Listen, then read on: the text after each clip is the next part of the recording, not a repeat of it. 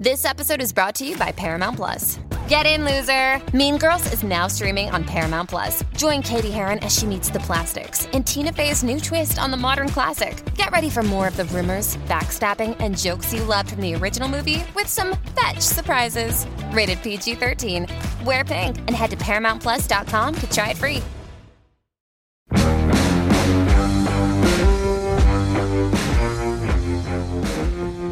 Hey everybody, welcome back to another episode. This is going to be episode 11. That's right. Yeah, it's 11. And I've got my wonderful wife, Miss Capra, with me. And I hijacked the show. I literally was like, hey, we're doing a podcast. I'm episode 11. There's some things that I need to talk to the people about. I do. What are those things? I think, well, there's a couple of things, but one of them. Happy New Year, babe. Happy New Year. I'm almost 37 in a couple weeks. Yeah. Yeah. I want to talk about a couple things, but one of them being, we've talked about this a lot in the past, but resolutions versus actual goals and plans. Yeah, you said something. You said you didn't come up with it, but I've never heard anybody else say it. A goal without a plan is just a wish. I'm pretty sure Winston Churchill said it. I don't think so. No? People can fact check this, but I'm pretty sure. Yeah, Google that. Yeah. This all started back in 2017. When we did the 90-day vlog, had this whole idea. You thought it was a horrible idea. I did. I thought a lot of ideas that you've had are horrible ideas. And I've totally had to bite my tongue and suck fest and say I was wrong. Multiple times. Not necessarily that it was a bad idea, just that a lot of things that you want to do require so much work. And I in the back of my mind, when we first were dating, you were always like, we're going to get a van and just live down by the river and just go on a never ending surf trip through California to Mexico and back and Puerto Rico. And well, to be fair.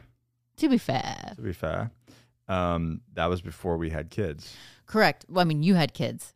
It was before we had a kid together. Yeah. But my kids were older and I was like, oh, I've only got a few years left and I'm going to be free. And then they can graduate and do their thing. And you were like, no, I think I'm going to start a family again. Wow. So we hit the reset button. So when I'm 65, we could probably do that. But okay. So in the back of my mind, I've always had this little thing that someday we're going to sell all the businesses and then just go and travel in a van. So every time you came up with a new business idea, I'm like, no, this isn't closer to my goal of traveling in a van. But is it? Has it gotten us closer? Definitely. Way more financially stable for when we take our trip. I'm always pushing the needles, ladies and gentlemen. Always. And I was wrong in the sense that, looking at hard things that's going to be such a pain in the butt and it's going to be so much work. It's really helped us both grow into the people we are today. So sometimes you can't even just look at whether something was totally a perfect success or a failure. Right. Sometimes it's about just you becoming better. The journey itself, getting there. So I try to tell people, man, do hard things. So yeah, so in 2017, we did something called the 90-day vlog.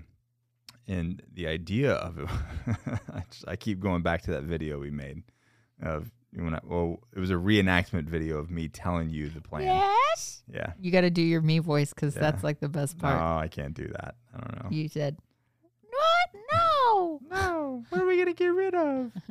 But I was in the shower and I was like, I think that I'm gonna do a 90-day vlog and I'm gonna show people, I'm gonna showcase people how to accomplish objectives. So I'm like, okay, I'm going to lay out these three resolutions, if you will, or things, tangible ones, tangible things, that, well, or that you can kind of quantify. If that makes sense. It can't just it wasn't just I'm going to be better at thinking thoughts through or something that was actually physically tangible. It was three things, and then actually when I speak, actually I've given multiple keynotes about this to businesses. But there was a public goal, right? And then there was a secondary kind of private goal that went with every single one of them. So the first one was just essentially make 6 videos a week for 90 days. That was the first. And that's where you were like, no. Just because I was the only one editing at the time. That's not true. I was editing. You were like mastering things I edited at that time. That could be somewhat true. So that was the first goal. That was just to complete the 90-day vlog. And basically, I was going to do 7 days a week, and we brought it down to, she was like, let's have one day off where we just kind of edit and catch up and have a couple hours of downtime. And then, but the secondary, goal with that was to grow the YouTube base, right? The subscriber base. And I think so it took like a year to get to 50,000 subscribers. And then we started the new year at 50,000 and we got to 100,000 within 90 days. So like we doubled in 90 days, we doubled our subscriber base. What took us a year to get 50? Force multiplier. Yeah. The other one was the coffee. Yep. So that was the coffee. The coffee was, basically like launch my own coffee, and then the steps to go. And I'll talk about these kind of things, these steps. And so we did Raiders Roast. That's where Raiders Roast came into play. Which we still sell. Yeah. We were actually ahead of schedule on that one, which kind of shocked me. And then, we're talking from verbal concept to launch in 90 days. So we're talking branding, roasting, getting the beans, tasting, everything. Yeah. There was literally nothing. There was nothing other than, not even a name. It was just like, hey, I'm going to do some coffee. And then the third one would be, basically get in phenomenal shape, do this long 90-day cut. And I think I was close to 240, and I lost almost 45 pounds, I think. I think I weighed in at 195 in 90 days. And did that with BPN and Nick Bear. I lost 27 pounds. Yeah. In 90 days. So the idea was just to show people what you have to do. And so with that one, it was really launching of the Surviving the Cut, which is now our coaching platform, the Agoge, and and just show people what you can do, right? And it's all content, and it's all out there. You can go watch the whole thing. One of the biggest things being, and this is something that I learned from you, mm-hmm. and it, to me, it's been a life changer. It's been a major thing, is back planning. Yeah, that was my next. And phase lines. That kind of next point. Something I got from the military was, okay, so you have a goal. So what you do with this goal is you start at the finish point, the goal. Like you accomplish this goal, whatever that time is, and it doesn't even necessarily have a time, necessarily need to have a time, although I do highly recommend putting a time on it because it helps you stay honest and accountable. But what you do is you start with the end goal, like I achieved X, and then you have to go backwards and start putting phase lines in. So to achieve X, this needs to be done by 30 days. Let's make it tangible. So, okay, let's say somebody wants to lose 30 pounds. Okay, so 30 pounds, 90 days. Do it all the time. Shit, we've done it in a month, mm-hmm. which with the challenge that are people going through it right now. So yeah. You want to lose 30 pounds. So that sounds to someone who's struggled to lose 30 pounds and keep it off, sounds daunting. It's like, oh my God, 30 pounds. But we don't need to worry about 30 pounds.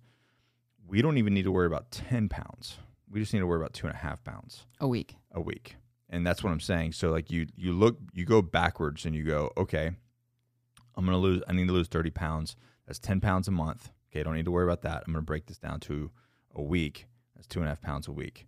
Well, now we have a tangible goal of like, okay, now if it's 10 pounds a month, 2.5 pounds a week, what do I need to do in my week that's going to set me up to lose that 2.5? And I can do that. I can't do that in my head because I'm not that great.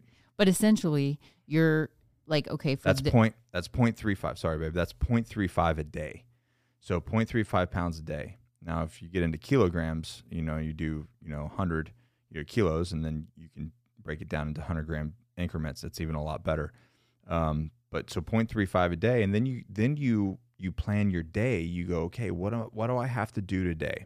I wake up, You know, I plan my meals or plan my meals on the weekend. I wake up and I execute my daily plan to where I'm going to lose 0.35 pounds in a day. I'm eating it. I'm eating in a deficit. I'm maintaining my protein, so I'm not losing muscle. I'm drinking a gallon of water a day. So like, I don't have to worry about the week. I don't have to worry about the month. I don't have to worry about the quarter.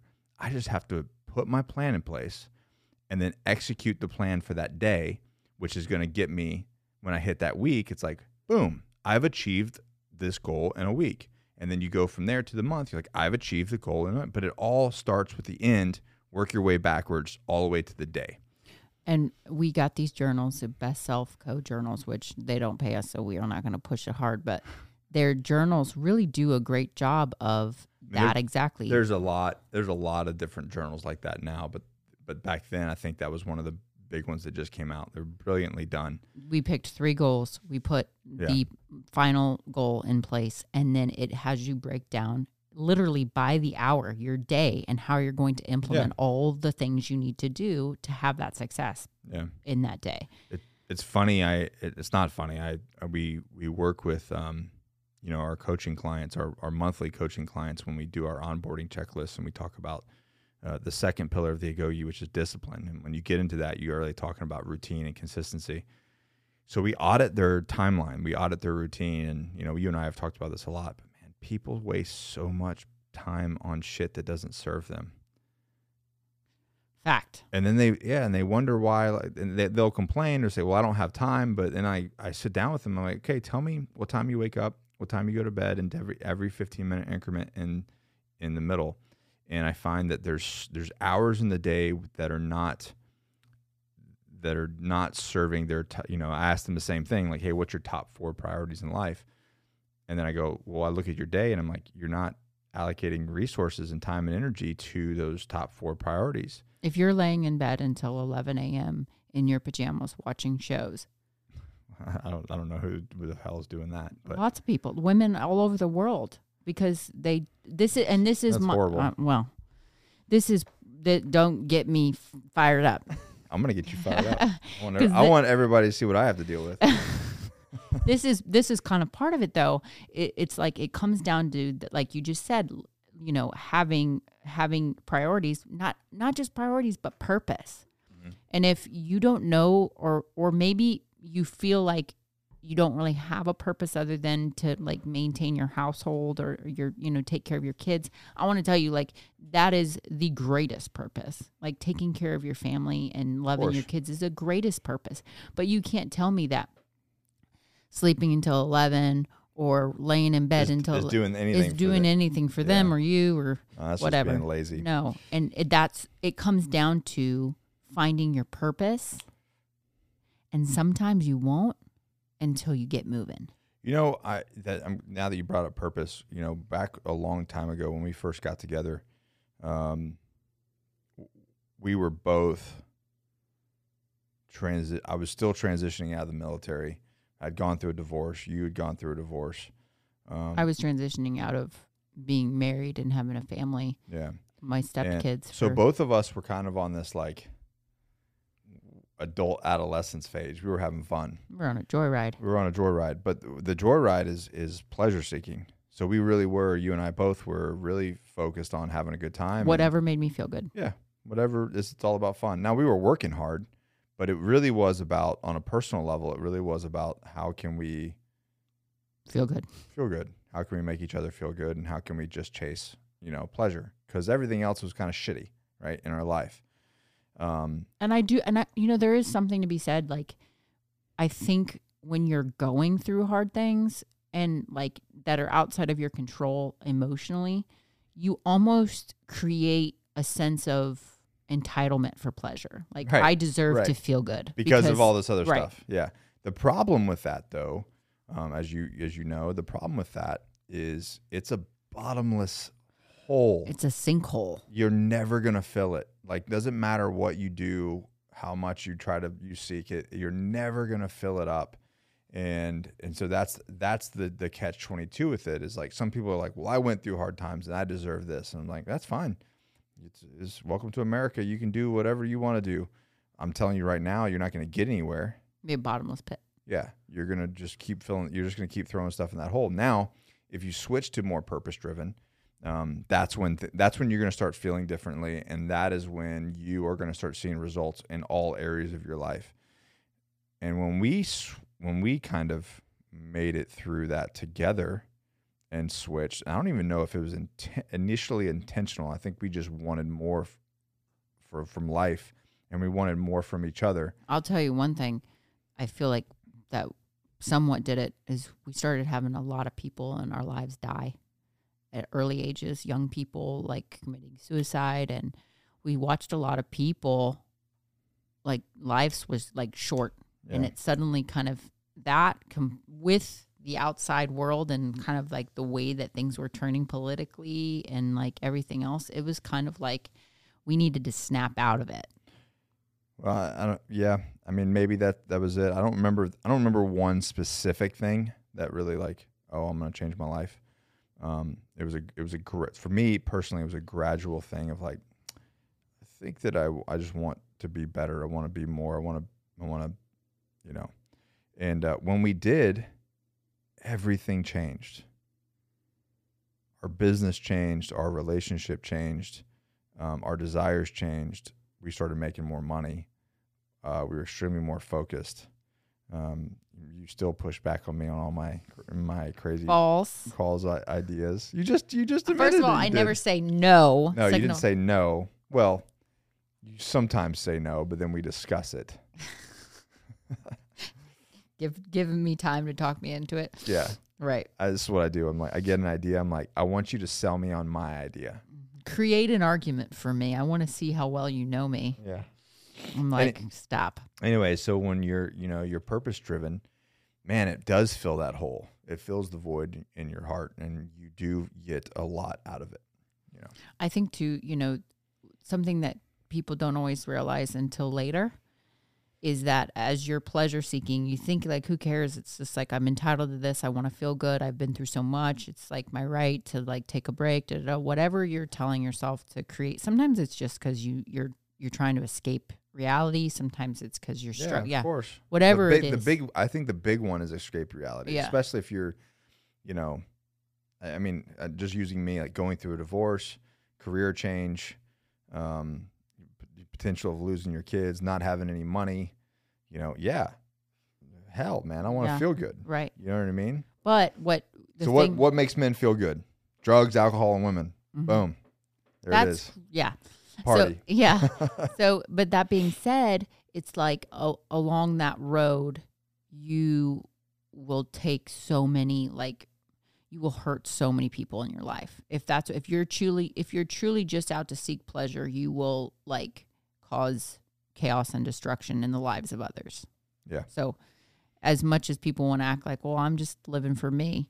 Yeah. But there's a lot of people in your life that will affect. They care about you. Yeah. Yeah. That'll affect. I mean, we hurt each other. Yeah. In the same way. Yeah. Yeah. Because it was like, well, this doesn't make me feel good. So. This is getting a little too this, and that's honestly like the first half of our relationship. It was like we're just having fun. Whenever it got a little too real, we were. I even told you that. It was like pump the brakes. You said, "This is granted." Like within the first year, we're both still in the middle of divorces, but you were calling me every day to talk to me on the phone for hours. She wants the preference. I want to preface that. Because we became like best friends and we were long distance. So it wasn't like we were in a relationship, right? But we were like best friends by that point, and we were like crazy about each other. And you were like constantly calling me all this stuff. And then I remember one day, I don't remember what happened, but we were on a FaceTime call and you just said out of nowhere, "Hey, listen, don't get too attached." I did. And I was like, fuck you, fuck me, fuck you. Like, what? You were like, "I'll get out of this truck right now." Yeah, I was like, "I'm fine." I remember that we were driving down the highway in Austin, Texas. Mm-hmm. I was like, "Don't get too attached to me. Don't fall in love." And I was like, "You motherfucker, you think so highly of yourself." I did. And that started the whole like, I'll bail anytime. Don't even try nothing. This is true. That's one of your I wouldn't say weaknesses, but triggers. Yeah, like you're in the past, you're like, not obviously not anymore, but that was when you're like, I'll bail. Yeah, like I'm out. Treat me like sure. You this doesn't feel good. I'm out. Yeah, we were so sweet to each other. Yeah, I was sweet, sort of. Sometimes. You always took really good care of me. When we first met, I was such an asshole. I remember us going to certain places and talking about being a gentleman. I was not a gentleman. I knew what you were doing. I knew your game. Did you? Yeah, 100%. I'd be like, okay, we're going to this hotel or this house or whatever where we're staying. Yeah, we were staying at this like lodge in the middle of the mountains, and we had to get our luggage to it. And I had on like high heel boots or something, and I had this huge bag. And I was like, all right. So I grabbed it, and you looked back at me. And I, like, right when you looked back at me, I was like, oh, I see. He wants to, like, prove a point that he's not carrying my luggage around because he's not, like, my husband or he's not my, like, boyfriend. Carry your own shit, girl. Yeah.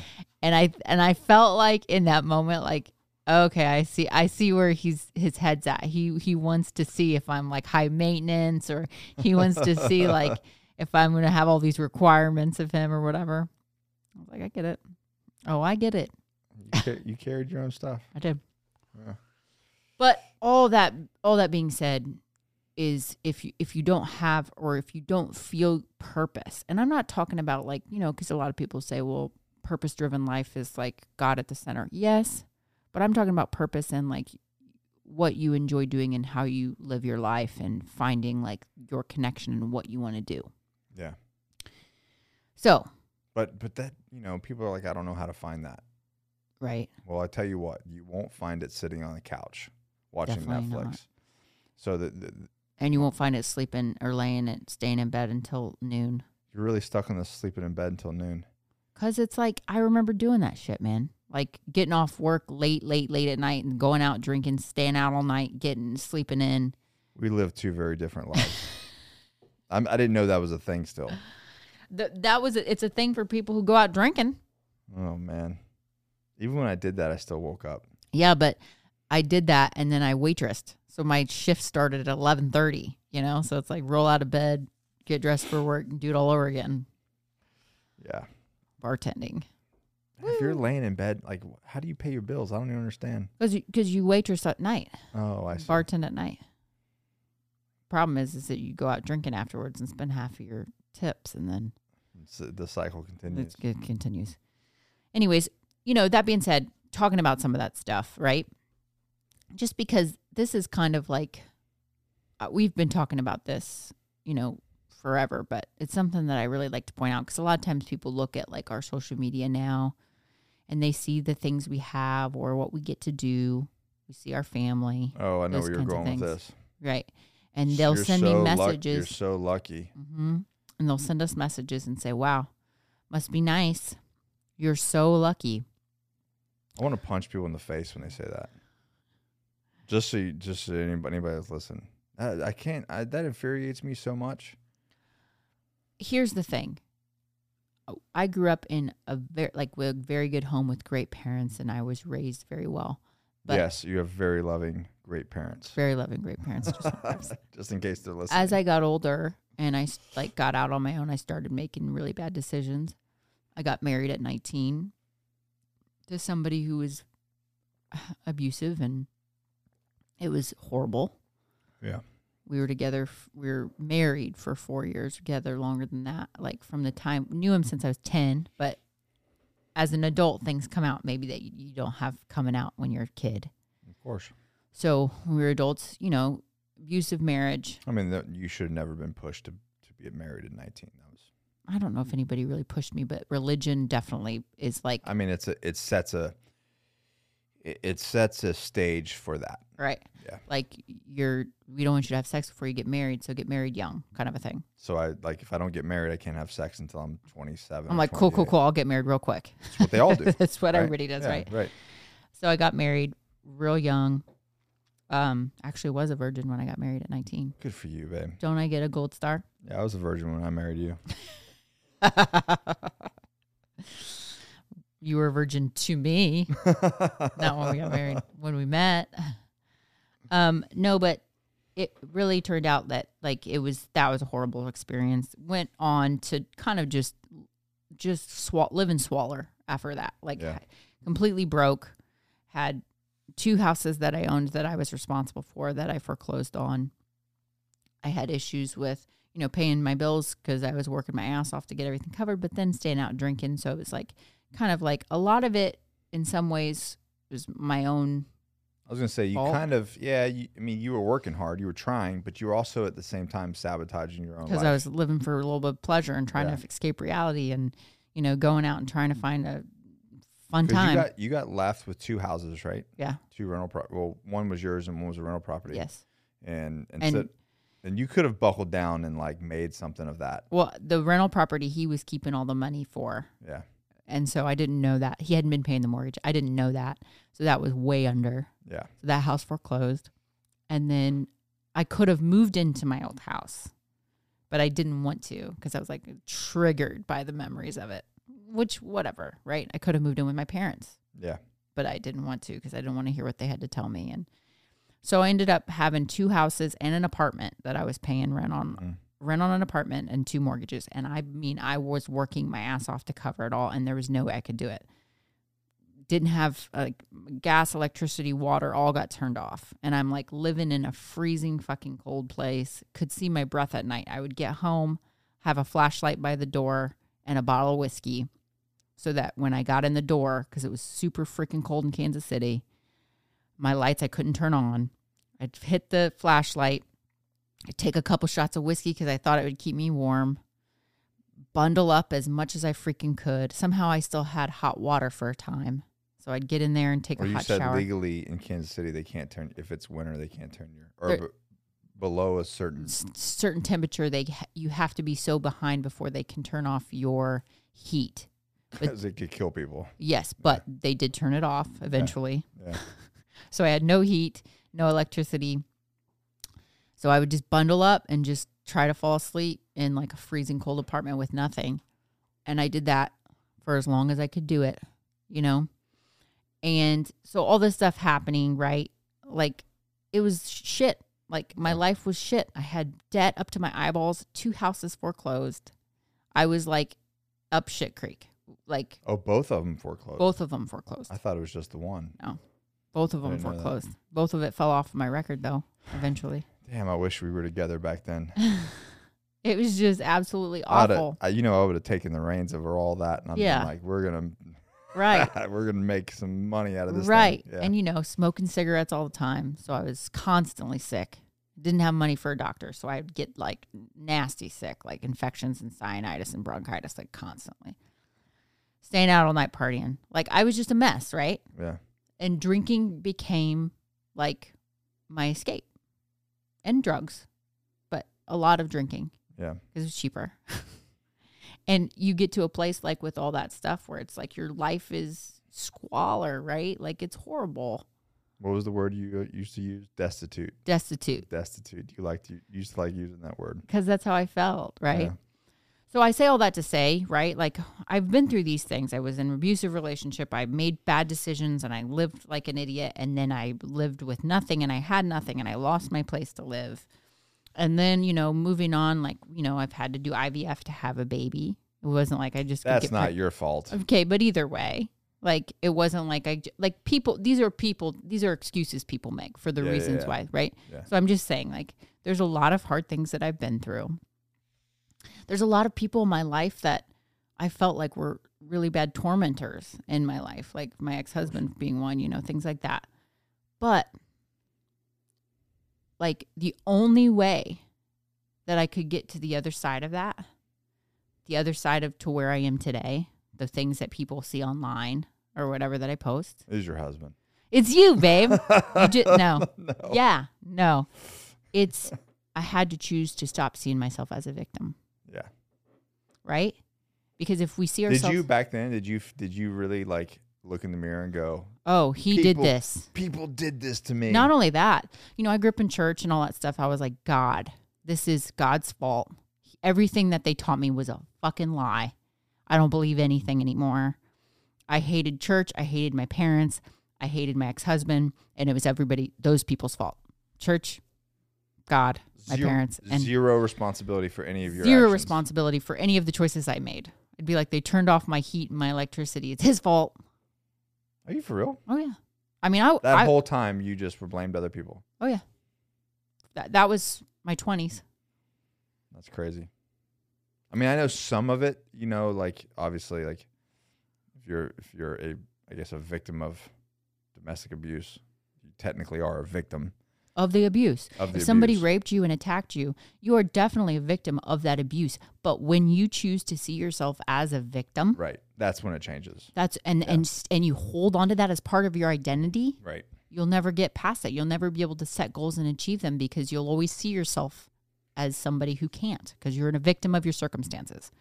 So all that to say, okay, because this is the other side of that. And this is something that I've learned, you know, in my 30s. I even wrote a book about it, How Not to Be a Miserable Cow. Yep.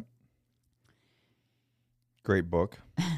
This is so sad, right? Okay. My ex-husband was abusive and he was abused. That's usually the way it works. Right. Yeah. So, you know, there was so this is something now that I look back at it a little bit differently. I knew that going into our relationship. I knew that he struggled with drugs and alcohol. Did your parents know? Yeah. Yeah. And they just hoped that the Lord would help him be healed and move forward, right? But, okay, so that being said, those were his issues. Drugs, heavy duty, like cocaine problem, alcohol, and his own abuse, a lot of childhood abuse from his own father, family, friends. And, like, me looking at that and saying, okay, he was abusive to me, but how do I change the narrative here so that I don't see myself as a victim anymore? I started going, well, what was my role in some of these things? What choices and what things did I do that I could have done differently? Like I started having to say, okay, what do I need to look at and say? And this is with when we were together. Yeah. Yeah. Right. And I had to look at my life and go, well, I knew he had a lot of issues going into it. I chose to marry him when he was at his worst. We were 19 years old, and he had these bad issues. So like those were decisions I made. It's just crazy because at 19, most 19-year-olds, including my own daughter, thinks that they have it like all figured out. Oh man, it's like they've got it all figured out. And I thought I did. So did I. And completely. I was on a moral high horse and everything. Like I wasn't I was on a moral high horse, but I definitely was me. At 18, 19, and there was not much you could tell me. And now looking back, I'm just like, I mean, I guess this is everybody, right? Anybody that's done any personal development or, you know, continued to choose to grow as they've aged, you look back, you're like, oh, man, you don't know anything. Right. You're still a child. Right. You're still a child. And so I also, the first time it happened, I grew up in a strong home, right? I wasn't one of those like targets for like domestic violence, right? So I knew exactly what that was. Or extreme poverty. Right. Or, yeah. It wasn't like I just needed somebody to get me out of my destructive life. I had a great life. And then I married somebody with a lot of issues. I was trying to save him. Right. And so I had to take ownership of that. And then I had to take ownership of the fact that the first time it happened, the first time he was abusive with me, I didn't go, what the fuck? No, I am not doing this. What was your reaction? I think I just explained it all away in my head. I think I just was kind of like, I shouldn't have got him that angry. I wanted to be a good wife. I wanted to forgive him. I kind of thought like, well, he's had such a hard life. Maybe if I pray for him harder, or if I, you know, help him with stuff at church and maybe he'll get better. You can fix him. But fix it. Yeah. Me. I'll fix it. When, you know, those are things that I was maybe taught but weren't really realistic. I also didn't tell anyone. Yeah. You know, that was probably a big thing. But like that being said, I chose to stay in that relationship that whole time and I didn't have to.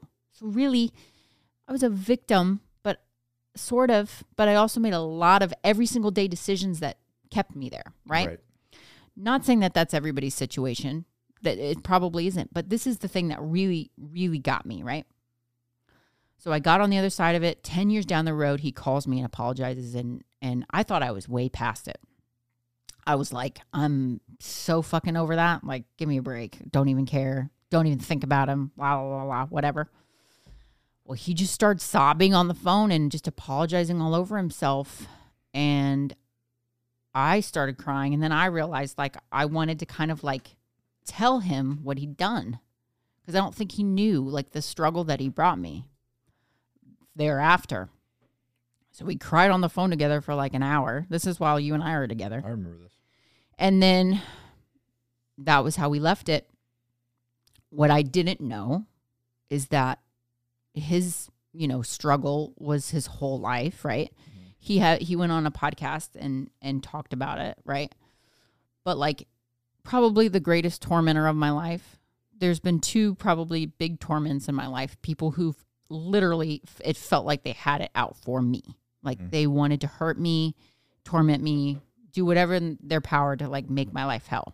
Right. And I'm sure everybody's got those like people that they feel like are those kind of people. There's always something. Yeah. Right.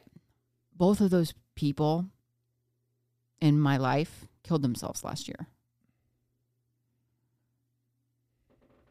That was like the biggest wake up call of all for me, because it was like, hurting people hurt people. Yeah. I chose not to see myself as a victim anymore and moved past it. They never did. No. And it took him. Yeah. Yeah, it's a sad situation when you watch that, because at the end of the day, regardless of the day, they tormented you, right? And they, you know, they caused, you know, damage in your life. But at the end of the day, there are people out there that love them, and they have family, and they have, I know one had a son, and well, the other one had three sons. Yeah, the other one had three sons. And that's what's really sad, is because you're so wrapped up in your own bullshit, thinking you're a victim, that you're missing out on life and opportunities around you, and getting whole. Yeah, and getting whole and moving past your pain. Those kids want you in their life. They're craving you in their life, and they don't get that anymore. Right. So, talking about New Year's goals and plans for your future, I feel like the number one thing that it starts with is you have got to get past your past. You've got to get past the pain. You've got to get past your victim mentality, or you will never, you will be the person that struggles until you go out. Yeah. And literally there are millions of people that struggle until they go out, that are waiting to die. I just want way more out of life. Like, personally. And you're the same way. You've had horrible things happen to you throughout your life, and none of it was fair. Fair. What the fuck? There's no such thing as fair, but yeah. And how did you feel like you overcame? I mean, my whole life's been a fight. It's that's why when I had these people like, oh, it must be nice, you're lucky. Even when I was a kid, I would get shit. You know, they had no idea. I mean, I grew up. We don't have to get into it, but I didn't have a very easy upcoming. I didn't have a lot of opportunities. I very easily could have stayed the course I was at and ended up dead or in jail. I mean, I was in jail, but just could have stayed there. You're literally the kid that everybody's like, he's a statistic and he'll. Yeah. Yeah. For sure. Except my grandmother. My grandmother was like, nah, he's going to be great. He's going to be great. Like, she knew I was a mess up, but he's going to work his way through this and do good. I'm pretty sure my mom thought that as well. But yeah, we didn't grow up with a dad. I was talking to my mom the other day. I was asking, I was like, what was the actual, because it was just me, her, well, me, her, and my brother. And I did have a stepfather for a while. That ended very well. It was very bad through the whole time for me, but it, she didn't know some stuff was going on, and it ended very badly when I was about 10. I don't remember. He was abusive. Yeah. Very. Yeah. Specifically with you or with both of you? No, you and your brother? Just me. Had it specifically for you? Physically with me, probably more emotionally. Which that's something I find so, so wild. Yeah. Is like when grown men that come into kids' lives, like, see something in a kid, and for whatever reason, they're so fucked up, like, they want to kill it. Yeah. I mean, I was just a little boy, man. I was just a little boy. But anyways, dealt with that, and then it kind of came to a head, and at one time, I think what happened was the first time that I fought back, and it turned into this huge tussle first thing in the morning. Ended up getting thrown through a closet door, and so your mom actually witnessed it at that point. Yeah, and that's when that was over. At that point, that was over.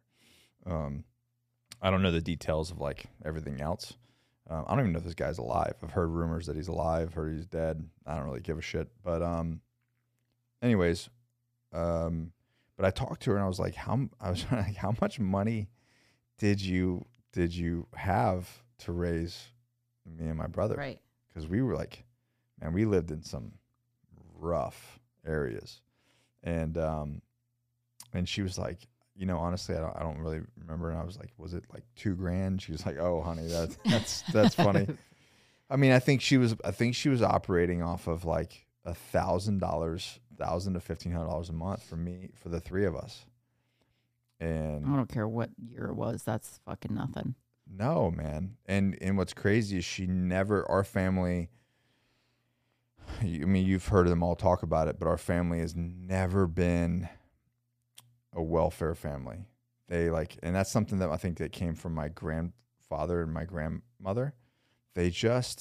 Which I don't think there's anything wrong with people who need that and need to use that system to get on their feet. Yeah, but you and I both know that there is people that are abusing it. Like they live off that choice. That's their choice. It's not about like I'm down on my luck and I need some assistance to get back on my feet and to get right. You know.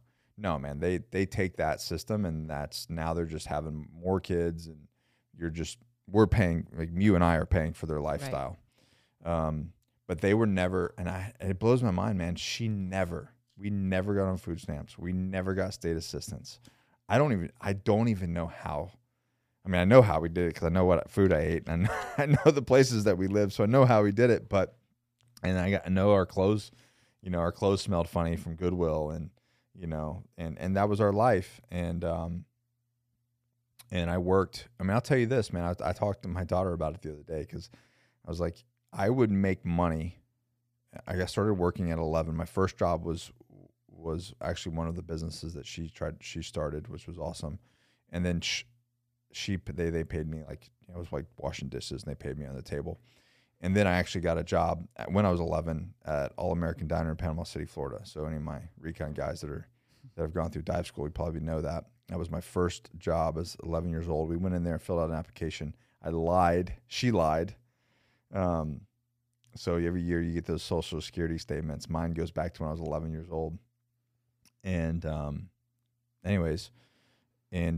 I remember I would get paid.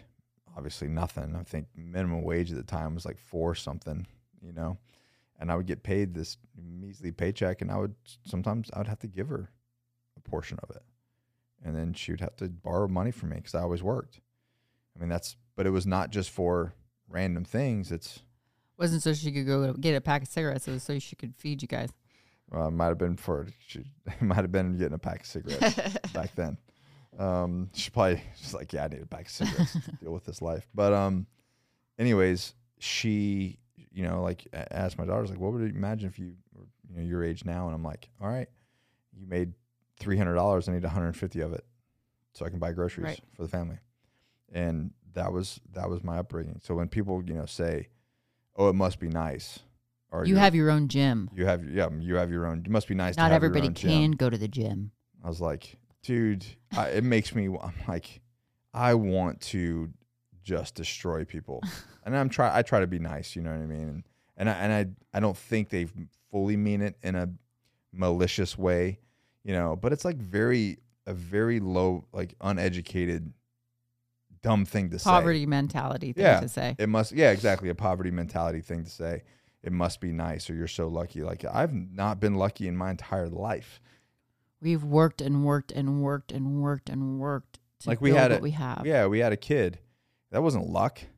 Right. No. It was a science experiment that we had to work and save for and pay cash for, and because it was, you know, there was nothing that. Yeah, everybody said that. I saw somebody say something about, oh, it must be nice to be able to buy a baby, something like that on one of my posts, which I read that shit and I'm like, it means nothing to me. I don't care what people have to say about that stuff.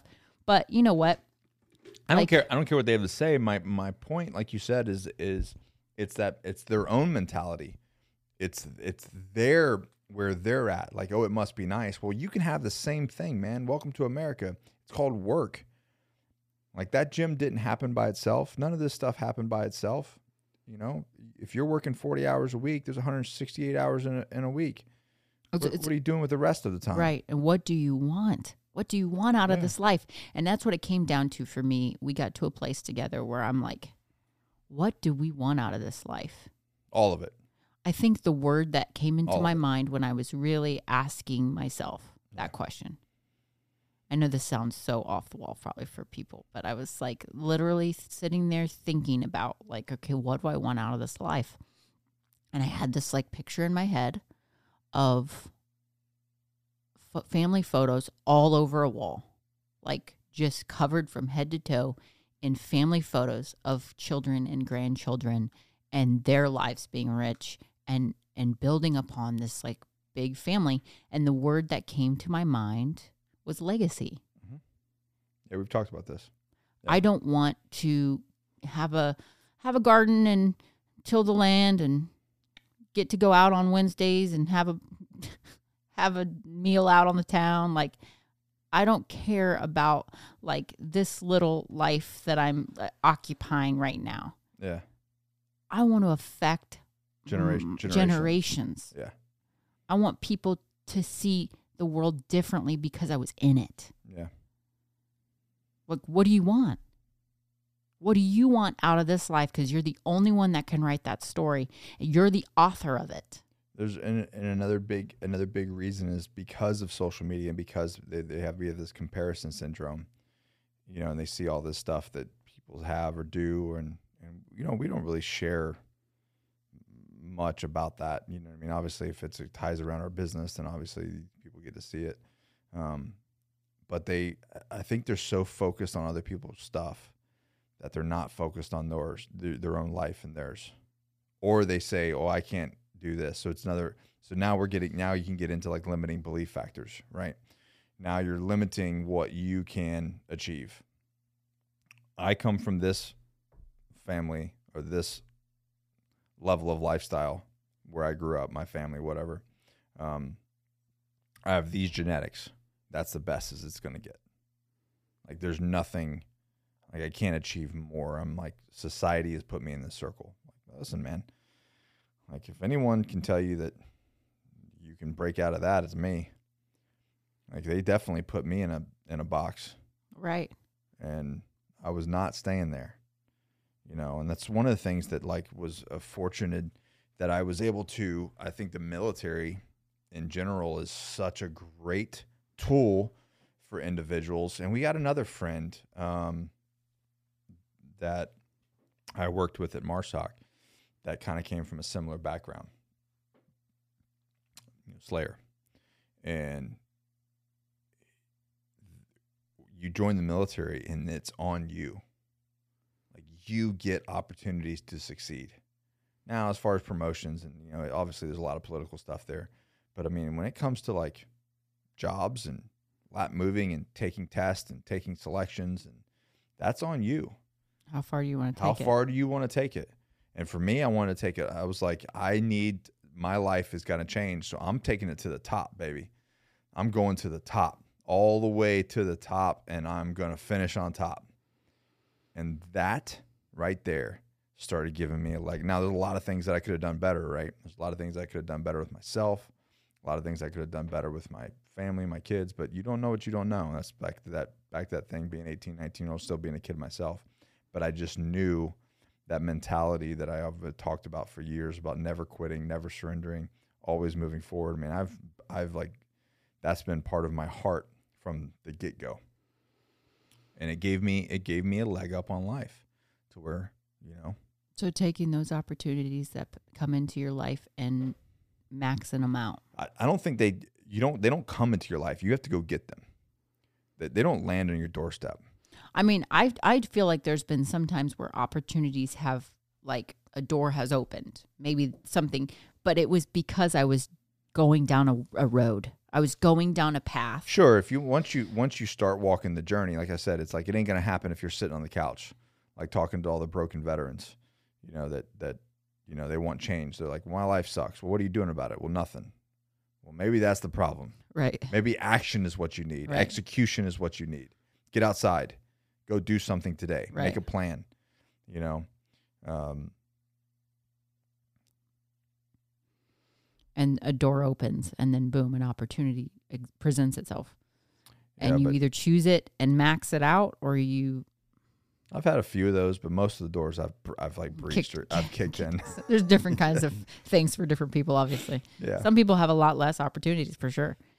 We were talking about it earlier, and it's one of those things that's kind of funny to me now, but like when I was young, I worked at Sonic, and I was a car hop, and I rode skates around. And I was probably 17. And it's a good thing we didn't meet when we were teenagers. Really messed each other up. Yeah. I got held up at gunpoint by a couple of dudes, came in with masks on and held us up at gunpoint. And I was the only one on the other side of the bar, so they walked in the door and held the gun at my head. You know, of course, I was like instantly almost pissed myself and I had skates on. So they're like, get on the ground. I'm like trying to get on the ground and roller skates, and like it was a mess. But They really wanted that limeade, didn't they? They wanted all the money that we had on our, you know, thing. But it was freaked me out. I was 17. I go home. I'm like kind of hysterical about it to my dad. Everybody calms me down. We're like, it's okay. Wow, we made it. Aren't you so glad that?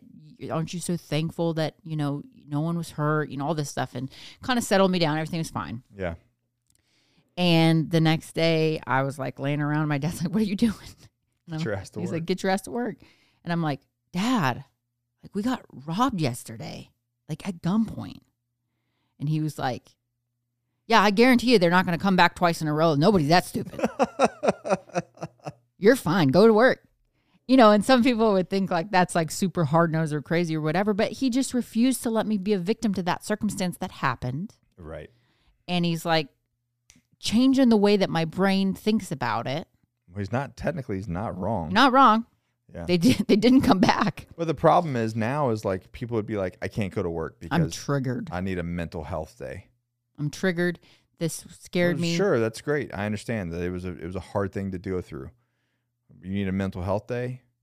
Well, then you don't have anything worth living for, because the rest of us have to get up and go figure it out and go breach another door and go kick the door in, because we have people relying on us. Right. And it's about perspective. It's the way that you see it and how you, and maybe you do have like a fearful trauma response, because it's a real thing. Trauma's a real thing. Then you have to deal with it. You have to work through that. Yeah. And make a decision. You're going to let that own you? Forever? Yeah.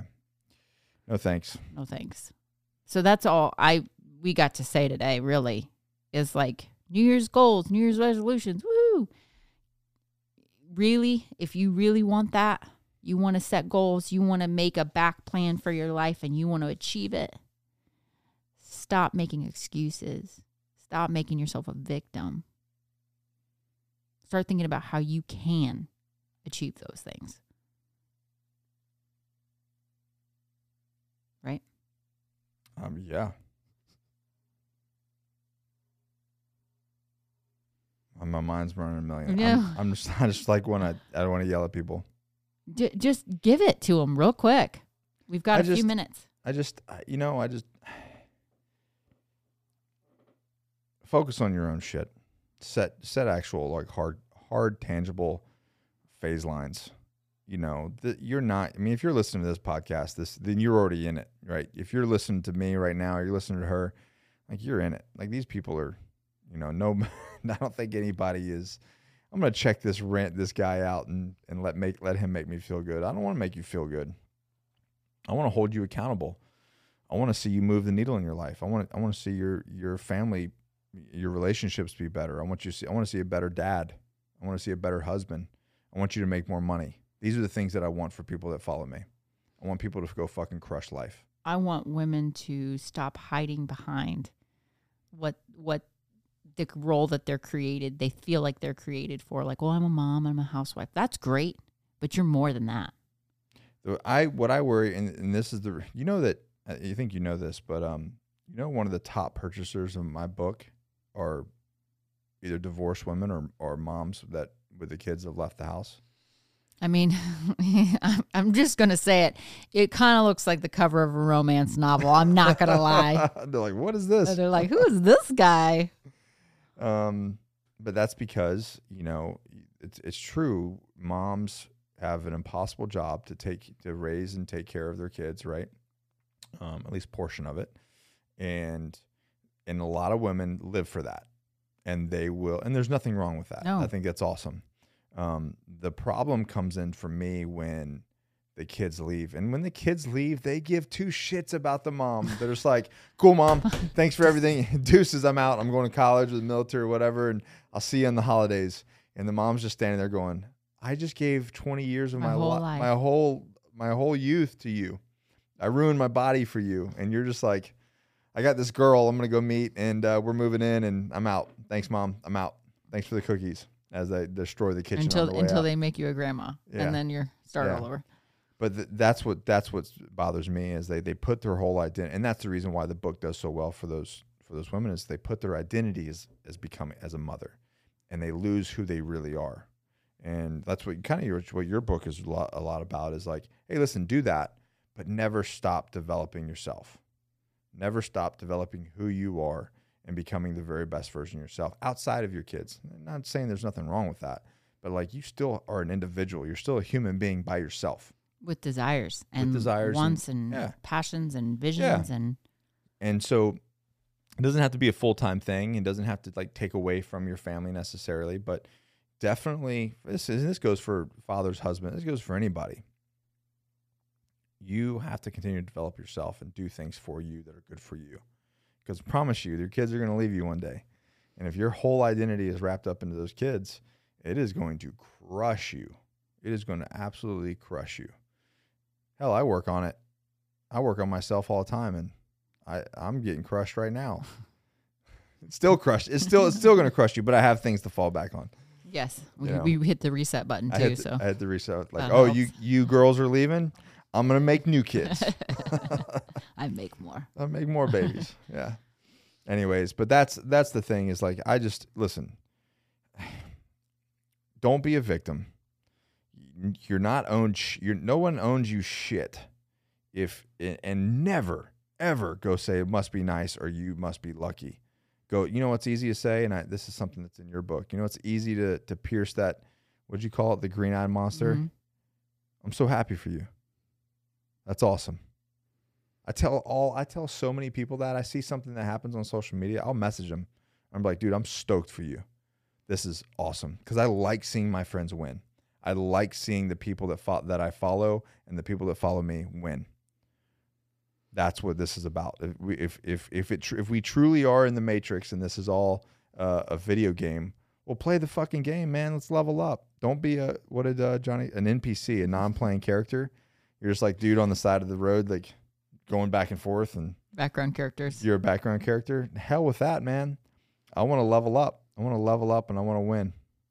That's my thing. And I challenge all of you guys to do the same. Are you going to win, babe? I'm going to win no matter what.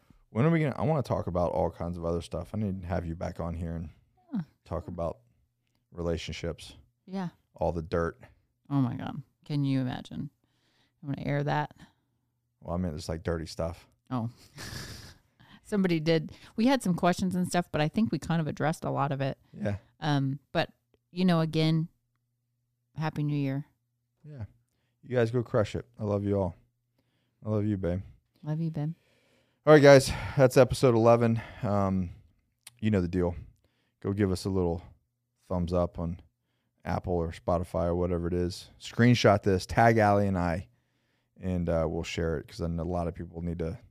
The people that don't follow it are the people that need to hear it the most, honestly. So let's go put this shit in their face and tell them to stop being a victim and start taking action over their life. All right? Until then, we'll see you guys on the next episode.